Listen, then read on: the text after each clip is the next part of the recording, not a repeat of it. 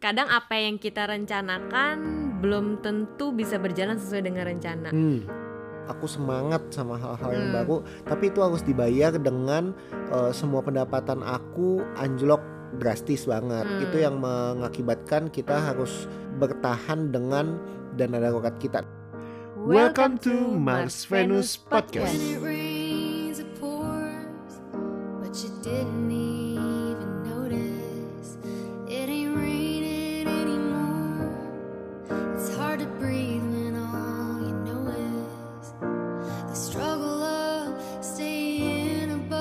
Kadang Tuhan menghancurkan rencanamu Hmm. supaya rencanamu tidak menghancurkan. Hold tight to your umbrella. But darling, I'm just trying to tell ya. Hey yo what's up? Ala rapper nih. Akhirnya 2021 beb. Nggak terasa ya? Berasa apa nggak menurut kamu 2020? Abis Maret kan udah Desember. Oh iya. Nggak tahu aku juga ngerasa 2020 cepet sih. Hmm, sama sih, sama kok. Walaupun banyak aja yang dikerjain ya. Mm-mm. Kayaknya cepet aja sih. Memang kayak setiap tahun begitu. Katanya cepat aja. Enggak loh, buat aku 2020 berasanya lebih cepat. Mungkin karena Oh. selalu dekat kamu kali. Hah? Kan WFH terus. Oh, terus deket aku. Berarti kamu enjoy maksudnya? Kan kalau terasa en- cepat. Iya dong, kalau waktu terasa cepat berarti kamu enjoy dong sama aku. Hmm, kalau pengen cepet-cepet, Berarti nggak enjoy. cepetan kok, cepetan. Eh 2020 sih menyisakan banyak cerita sih buat aku. hmm. Mulai dari hal-hal yang menyedihkan, bukan menyedihkan sih, tapi apa ya? Menantang lah ya. Hmm, betul. Tapi ada juga kisah-kisah yang bikin kita ketawa, bikin kita belajar, bikin kita bertumbuh. Ya, Ya, ya. walaupun banyak orang bilang 2020 itu tahun yang apa ya? Suram. suram, tapi buat aku nggak ada 2020 nggak akan seberkembang ini sih dunia ya dalam Hmm, dalam taraf benar. dunia. Jadi kan banyak aja yang dipelajari, banyak aja yang diadaptasi dalam entitas terkecil ya kita secara keluarga ya hubungan kita berdua kita banyak belajar karena kita jadi sangat sering bersama Hmm, dibanding sebelumnya. ketemu mulu ya. Sampai bosan gak sih? Iya. Mungkin dulu kan kangen kalau misalnya Frankie kerja kantor terus aku di rumah jadi Hmm. ada momen di mana aku menunggu dia pulang. Sekarang kayak ya apa ya 24 jam bareng. Buat kalian-kalian yang mau coba menikah ya, merasa enak hidup bersama terus, cobalah hidup bersama ketika pandemi. Hmm. Emang nggak nggak enak ya? Bukan gak enak. Apa ya? Bukan bosan Bukan sih. bosen, tapi Apa, sebenarnya kayak- kayak nggak ada kangen-kangennya ya. Iya, Ya melek gitu-gitu mata ngeliat kamu, kerja mau minum ngeliat kamu.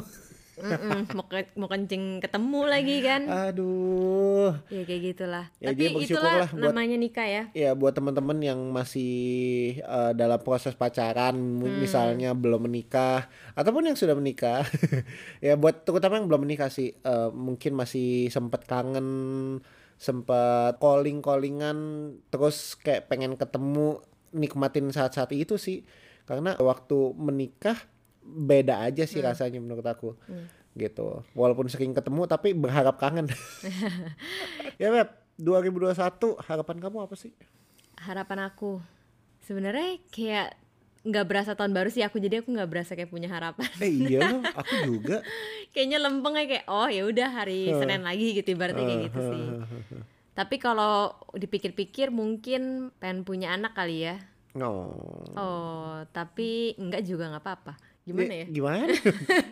Ya itu itu menjadi salah satu harapan, tapi kalau enggak pun it's okay. hmm. Itu karena kan di tahun lalu sebenarnya kita juga berusaha untuk punya baby kan. Hmm. Tapi ternyata belum dapet apa yang kita doain itu belum kesampaian. Tapi ternyata apa yang belum kesampaian itu justru yang paling kita syukuri sih. Untung aja belum gitu. Kenapa tuh, Beb? Karena yang pertama ribet. Ribetnya tuh tahu sendiri lah masa pandemi kayak gini rumah sakit juga pada penuh, terus prosedur-prosedurnya juga diperketat, biayanya jadi nambah mahal. Terus eh, ya khawatir sih kita harus jaga kesehatan banget karena ada baby gitu kan. Iya. Kalau kayak sekarang aja kita udah cukup pusing gimana lagi tambah baby. Nah, yang kedua mungkin eh, secara pekerjaan. Ya good newsnya tahun ini usahaku berkembang lumayan sih semenjak pandemi. Makanya itu aku bilang pandemi itu blessing in disguise ya. Salah satunya karena usahaku jadi oke banget lah gitu. Menurut aku sih kayak wah ini melebihi ekspektasi aku nih Padahal bisa jadi berbanding terbalik kalau eh, pas di tahun lalu kamu hamil atau punya anak ya. Nah, betul. Kalau apa yang aku doain itu punya anak itu terkabul, bisa jadi usaha aku berhenti, bisa jadi dong. Hmm, hmm. Nah, makanya aku bersyukur sih lebih ke arah oh ya udah, Tuhan pasti tahulah waktu yang terbaik untuk kita. Ya. Nah, aku jadi kepikiran sih. Banyak anak banyak rezeki atau enggak ada orang eh, prinsip-prinsip yang bilang ya rezeki anak mah ada aja. Iya, betul, betul. Buat aku sometimes kita perlu punya faith lah, ya, punya perlu punya iman kalau punya anak ya pasti ada aja berkatnya. Tapi sering kali perlu punya hikmat untuk eh, mengerti bahwa belum tentu punya anak sama dengan pasti ada berkatnya. Hmm. Karena yang aku coba pikirin ya kalau misalnya nih kita punya anak kemarin. Pas banget eh, harusnya bisnis kamu lagi bagus-bagusnya ternyata harus harus stagnan karena kamu nggak bisa ngurusin banyak hal. Misalnya marketingnya lah eh, produksinya kamu nggak bisa nggak bisa ngurusin sebagaimana kamu bisa urusin kalau nggak hamil misalnya.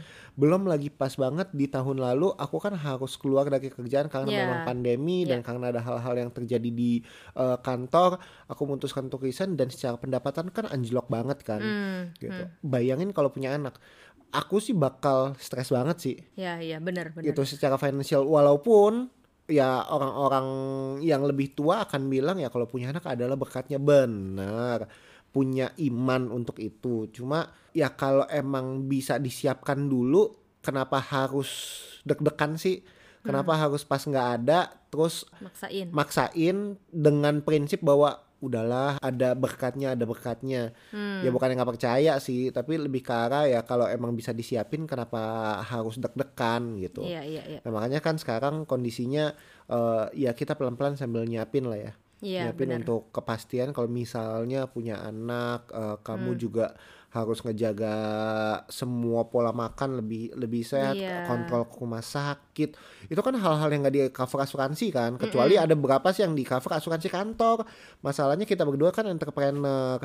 Kita berdua kerja sendiri jadi nggak ada tuh asuransi kantor yang mengcover sampai ke kehamilan teca Mm-mm. gitu. Iya, benar sih. Bukan yang nggak percaya bahwa ada anak pasti ada rezekinya. Hmm. Bener, cuman kita lebih memilih untuk tidak bersandar pada apa ya itu ibaratnya kayak pasrah gitu ya. Hmm. Lebih ke apa yang bisa dipersiapkan ya dipersiapkan. Kita Hmm. lakukan yang terbaik, tapi memang rezeki datangnya dari Tuhan mungkin Hmm, gitu ya.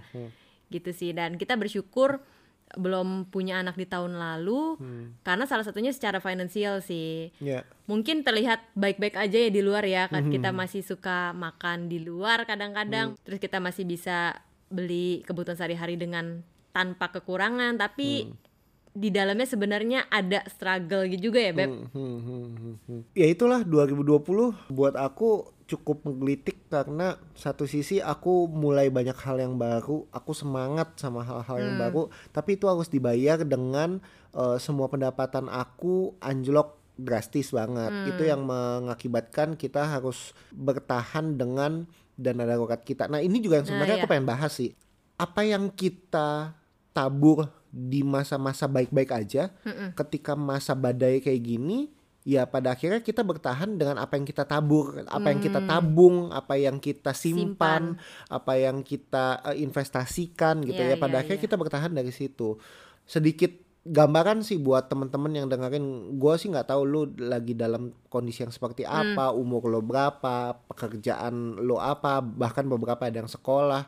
Pentingnya untuk nabung dan nabur. Nabur itu tuh maksudnya menyisihkan dari apa yang lo punya untuk diri lo atau untuk eh, masa depan lo gitu loh. Masa depan lo atau masa depan eh, lu bersama orang lain atau keluarga. Artinya menurut eh, aku pribadi sih beb ketika kita punya something, kita punya materi, punya uang, bagian kita untuk sekarang tuh nggak 100%. Harus ada buat bagian kita di masa depan. Makanya kita nabung kan. Nah, hasil tabungan itu justru kan yang menyelamatkan kita sampai hari ini. Iya betul betul gitu walaupun terkesannya baik-baik aja ya kan kita mangkas begitu banyak hal kan Iya. kita eh, berhemat di beberapa hal sehingga makan ya masih enak lah ya masih masih ada daging setiap Iya, hari terus kalau kita jajan di luar kalau ketemu temen juga eh, masih bisa cukup ngikutin Hmm. walaupun kondisi di dalamnya kita tuh kita juga lagi struggling Iya, sebenarnya kan betul. Ya itu not oke-nya kita ya ada di situ sih. Hmm. Kalau tadi Frankie udah sharing, bener bahwa kita selama pandemi ini terpaksa menggunakan dana darurat kita Hmm. yang udah kita tabung ketika masa jaya, masa jaya. Yeah. ya memang pandemi ini apa ya? Di aku mungkin bisnisnya oke, tapi di Frankie kan Hmm. harus keluar dari kantor yang pendapatannya tetap, otomatis ya ada goyangnya lah ya Hmm, secara finansial.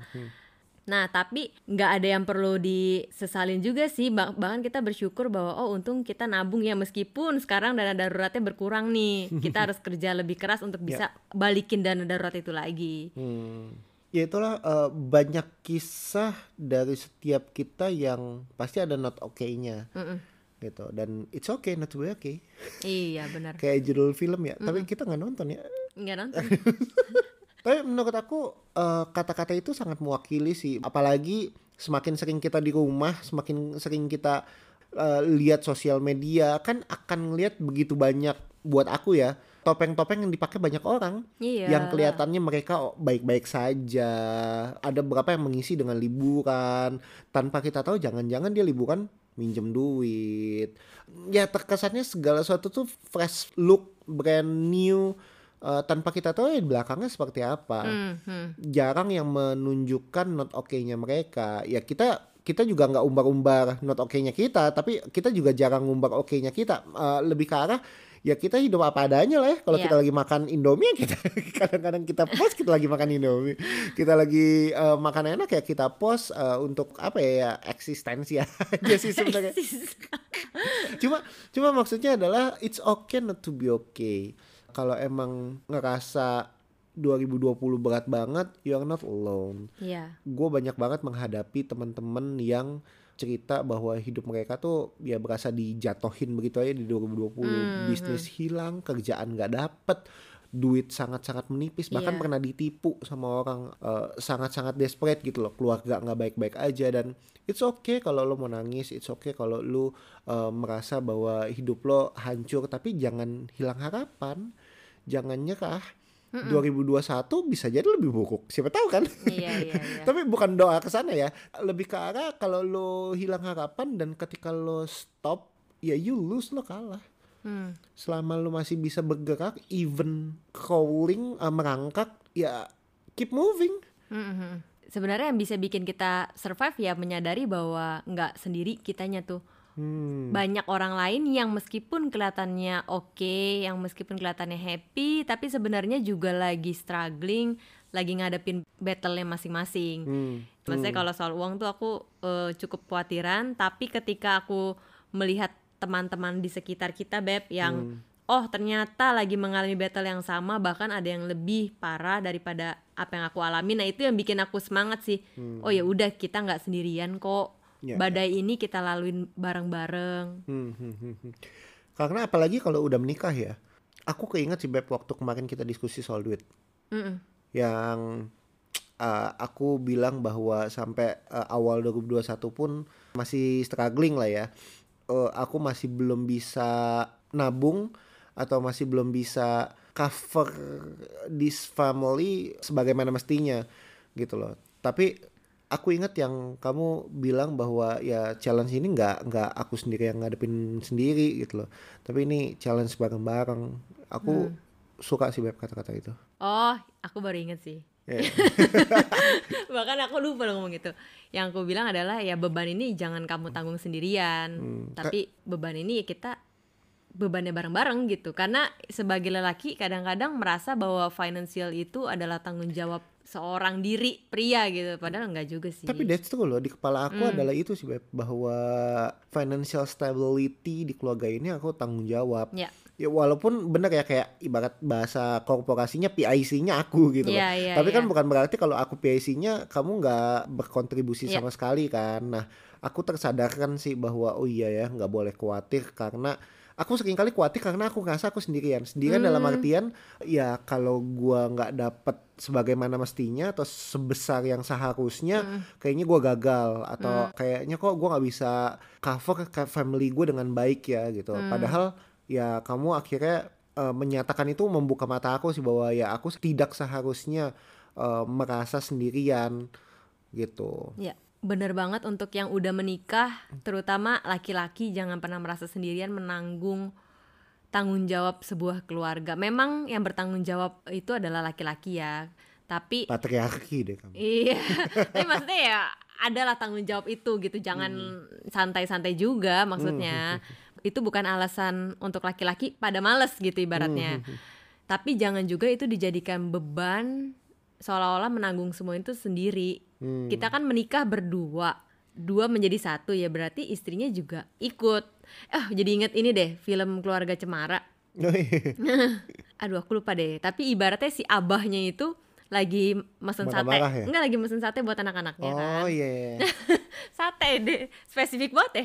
lagi mesen sate, terus udah gitu temennya ada yang bilang kalau nggak salah, ya kan bah menikah kan berdua, masa cuman abah yang nanggung tanggung jawabnya semuanya. Terus udah gitu yang kebetulan anaknya juga sempat bilang kan, Hmm. kalau kita semua tanggung jawab abah, abah tanggung jawab siapa kayak Hmm, gitu. Ja- Jadi memang yang namanya keluarga itu saling memiliki satu bertanggung jawab akan yang lainnya, bukan satu orang bertanggung jawab atas semuanya. Tapi scene itu aku benar-benar relate loh. Makanya Hmm. aku bilang waktu nonton di bioskop pada zamannya kok aku nangis tuh waktu scene itu tuh kalau kita semua tanggung jawab apa apa tanggung jawab siapa? Karena buat aku aku relate sebagai laki-laki dalam pernikahan atau ketika dalam keluarga, Hmm. laki-laki akan merasa bahwa dia sendiri yang menanggung beban satu keluarga. Hmm, Dan itu relate banget sih. Ya, Apalagi ya, ya, buat ya. yang sudah menikah ya bahwa laki-laki tuh entah kenapa punya dorongan kuat untuk bisa ngecover, ngejagain semua keluarganya dia. Jadi kalau ada kenapa-napa sama keluarganya tuh kayak tanggung jawab laki-laki gitu, Hmm. Ya, tanggung, tanggung ya, jawab ya. suami gitu loh.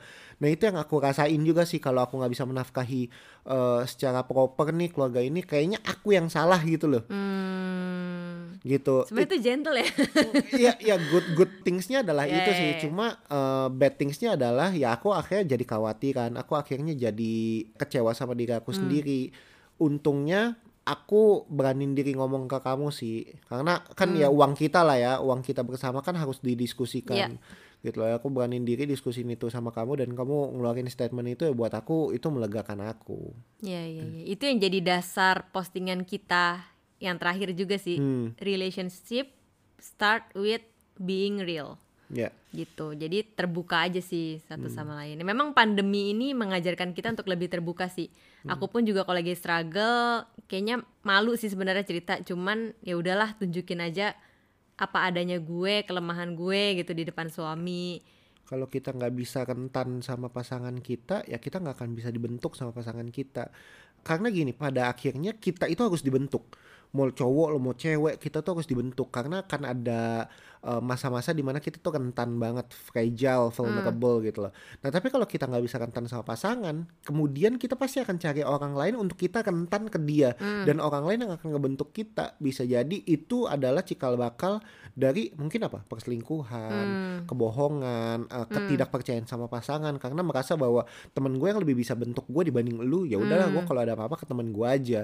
Ya. Gitu. Makanya mulai dari pacaran bukannya apa ya? Bukannya unyu-unyu ya atau bukannya eh, Bucin. bucin tapi start from kalau ada feeling something tentang hidup lu ya cerita. Jangan Ya. jangan ngomong soal pacaran mulu misalnya. Rasanya nggak nyaman deh kalau kamu kayak gini kayak gini. Itu boleh dibicarain tapi kalau setiap pembicaraan dalam pacaran itu mulu yang dibicarain ya grow up. Lo harus bisa ngomongin hal-hal yang lain gitu loh.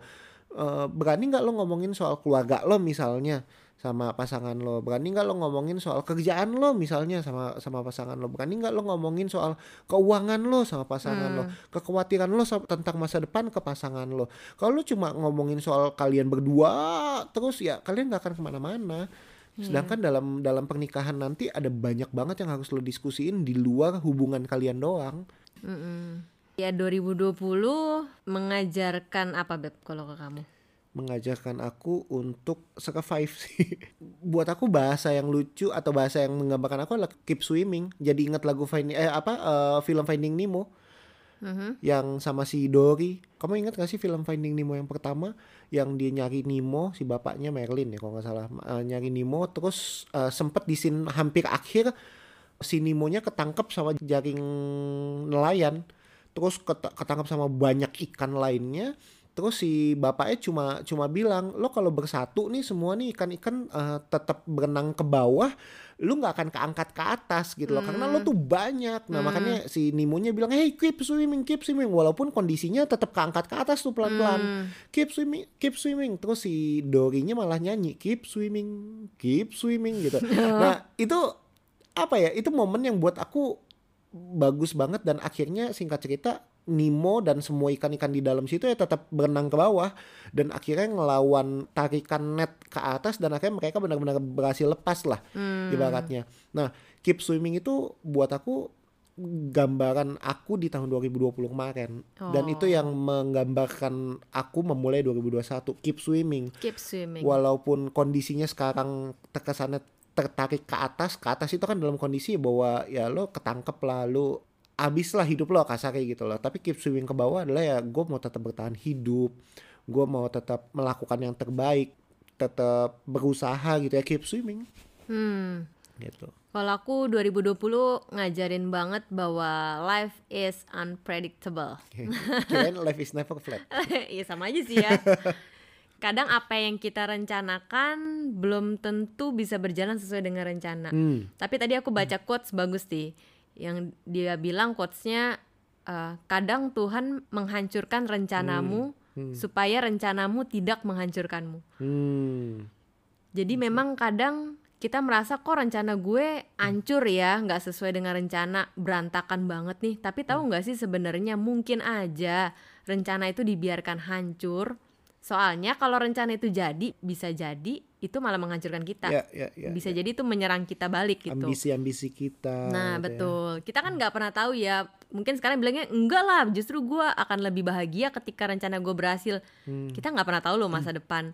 Jadi buat aku disyukuri aja sih, sekalipun rencananya gagal, berantakan, tapi sebenarnya ada yang diselamatkan. Ya. Mungkin hidup kita, mungkin masa depan kita, mungkin hubungan kita sama pasangan diselamatkan karena rencana itu yang gagal ya ya ya ya gitu. Jadi aku bersyukur untuk semua yang terjadi terlepas apa pun dan bersyukur juga kita berdua tidak kehilangan seseorang yang kita sayang hmm. di masa pandemi ini karena banyak banget orang yang kehilangan Ya, sih. ya. Itu salah satu yang paling aku syukuri, paling. Hmm, hmm. Apalagi akhir tahun lalu hampir aja papa kamu ya terdeteksi Ha- hampir, Hampir. kita kira covid gitu. dan dokter pun bilang "E, kayaknya 70% covid deh. Hmm. Untungnya hasil swab mengatakan lain, emang cuma masalah di paru-parunya ya. Hmm, Masalah di paru-parunya puji Tuhan banget sih segala sesuatu ya lancar baik. Aku nggak kebayang sih jadi orang yang kehilangan itu. Karena ngebayangin aja udah sedih ya gimana kalau ngerasain sih itu kayak Hmm. wow kalau kamu ngalamin itu di tahun kemarin Hmm. cuma bisa bilang apa ya kayak Keep strong sih. iya keep strong stay strong Ah, kok jadi melo sih? iya ya aku nggak nggak bisa ngomong apa apa loh kalau soal kehilangan tuh kayak ya lu tahu apa gitu Iya, iya, iya. Paham, paham, paham, paham. Oke, next. next Bingung soalnya. iya iya iya iya bingung Saka. ya benar kata kamu sih kita nggak nggak apa nggak nggak pada sepatunya nggak pada sepatunya jadi ya nggak tahu harus ngomong apa tapi bukti bahwa atau kenyataan bahwa lu masih hidup pasti karena masih ada something yang lu harus selesaikan Ya, di dunia ini gitu betul. loh masih ada sesuatu yang belum selesai dari hidup lo yang harus lo selesaikan so keep swimming. Keep swimming. Itu aja sih Beb. Iya. 2021 harapan kita bersama adalah ya much much better. Jangan sampai banyak yang gini sih banyak meme atau banyak jokes jokes yang bilang eh tahu nggak sih 2021 itu tuh kayak versi. 2020 titik satu jadi kan baca kan Oh. 2020 satu Iya, iya, ada yang iya. 2020 nanti titik dua jadi kayak semacam nih 2020 yang terulang lagi nih Oh. 2020 versi yang baru hopefully enggak Hmm. kalaupun iya kita pasti akan get back stronger sih Iya kan udah pernah ngalamin. iya karena yang aku yakin corona nggak mungkin selesai Mm-mm. yang selesai adalah perspektif kita terhadap corona. Eh, artinya misalnya vaksin udah ada. Perspektif kita terhadap corona yang dulunya adalah mematikan karena ada vaksin kan nggak lagi jadi mematikan kayak flu. Dulu kan pada zaman zamannya kan flu influenza itu kan sangat mematikan karena belum ada vaksinnya. Sekarang kita flu tinggal minum obat. Selesai. Dan yang membedakan kita sekarang nantinya get back strongernya adalah ya cleanliness. Jadi kita lebih sehat, kita lebih aware dengan kalau keluar misalnya pakai masker, lebih aware dengan nggak nyentuh barang sembarangan. Perspektif kita yang berbeda gitu loh. Hmm. Coronanya sih nggak mungkin selesai. Harapan kita lagi yang lain semoga bisa menjawab kebutuhan teman-teman semua nih yang pada request ayo dong podcastnya seringin Ini karena Teca males nih. enak aja Frankie yang males lihat kan itu yang di IG siapa Tetap. ya itu sih kalau memang ada yang mau dibahas boleh request ke DM kita juga ya Hmm, DM dong DM. Kangen deh ngobrol sama kalian lagi. Eh, kangen curhat-curhatan sama kalian lagi. Jadi ya kita bikin 2021 jauh lebih menyenangkan walaupun terkadang kondisinya nggak berubah tapi kitanya yang harus berubah. iya betul kalau nggak bisa ngubah keadaan berarti bisanya ngubah diri sendiri aja ya Ngubah respon ya. diri kita sendiri That's true. Iya, nah harapan teman-teman apa nih? Nanti aku mau coba tanya ah di Instastory. Iya. Kapan nanyanya juga nggak tahu. Oke, kalau gitu enjoy 2021. It's okay not to be okay. Ya. Kalau lo mulai 2021 dengan not okay, uh, do something supaya di akhir 2021 lo bilang bahwa it's okay not to be okay. At the end, Hmm. I'm okay.